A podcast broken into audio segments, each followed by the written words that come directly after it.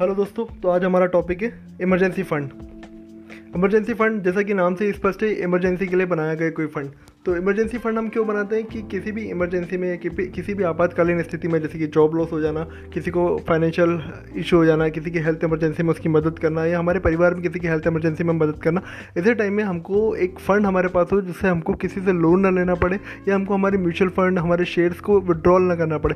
Basically दोस्तों होता क्या है कि हम जब हमारे साथ ऐसा कोई इशू होता है तो हम हमारी सेविंग्स का यूज़ करना चाहिए। तो हमारे पास उसके लिए सेविंग होना चाहिए इसको बोलेंगे इमरजेंसी फंड लेकिन क्या होता है कभी कभार हमको ऐसी सिचुएशन का बिल्कुल आभास नहीं होता और ऐसी सिचुएशन में हम लोन ले लेते हैं जैसे हमारा फाइनेंशियल लाइफ गड़बड़ा जाता है। सेकंड चीज़ हम ये करते हैं कि अगर हमारे पास म्यूचुअल फंड है या शेयर है तो हम उसको विड्रॉल कर लेते हैं। विड्रॉल करने में दोस्तों होता है क्या कि अगर मार्केट सही चल रहा है तो कोई दिक्कत नहीं, लेकिन अगर मार्केट खराब चल रहा है तो हम हैवी लॉस बेयर करते हैं। अगर ये टाइम बाउंड है तो हमको पेनल्टी भी लग जाती है। तो ऐसे केस में दोस्तों हमको हमें हमेशा इमरजेंसी फंड बना के रखना चाहिए।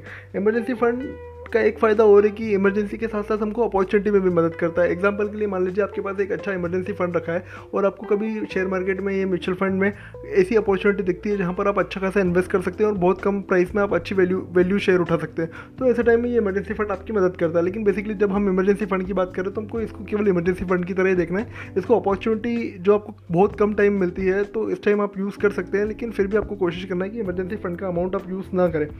तो इमरजेंसी फंड ये हो गया सर कि हमने ये देखा कि इमरजेंसी फ़ंड क्या है, हमको क्यों बनाना चाहिए, हमको कैसे मदद कर सकता है, लेकिन इमरजेंसी फ़ंड कितना बनाना चाहिए?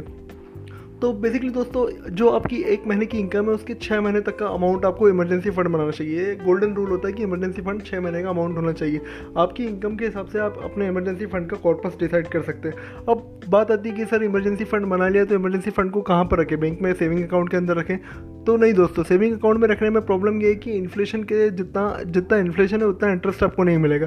तो ये बेसिकली आपकी इनकम कम हो जाएगी। लेकिन आपको करना है क्या है कि आपको लिक्विड फंड में ये इन्वेस्टमेंट करना है। तो लिक्विड फंड में इन्वेस्टमेंट करने से होगा ये कि आपको इन्फ्लेशन के बराबर के रेट का इंटरेस्ट मिल जाएगा। साथ ही साथ आपका पैसा ग्रो भी करेगा और इसके साथ साथ आपका इमरजेंसी फंड मेंटेन हो जाएगा और आपको एकदम इमरजेंसी में ये fund with in a four hour with in a five hour आपको ये फंड अवेलेबल होगा। तो आपको इमरजेंसी फ़ंड बनाना चाहिए। ठीक है दोस्तों, अब नेक्स्ट टॉपिक नेक्स्ट वीडियो में बात करेंगे। बाय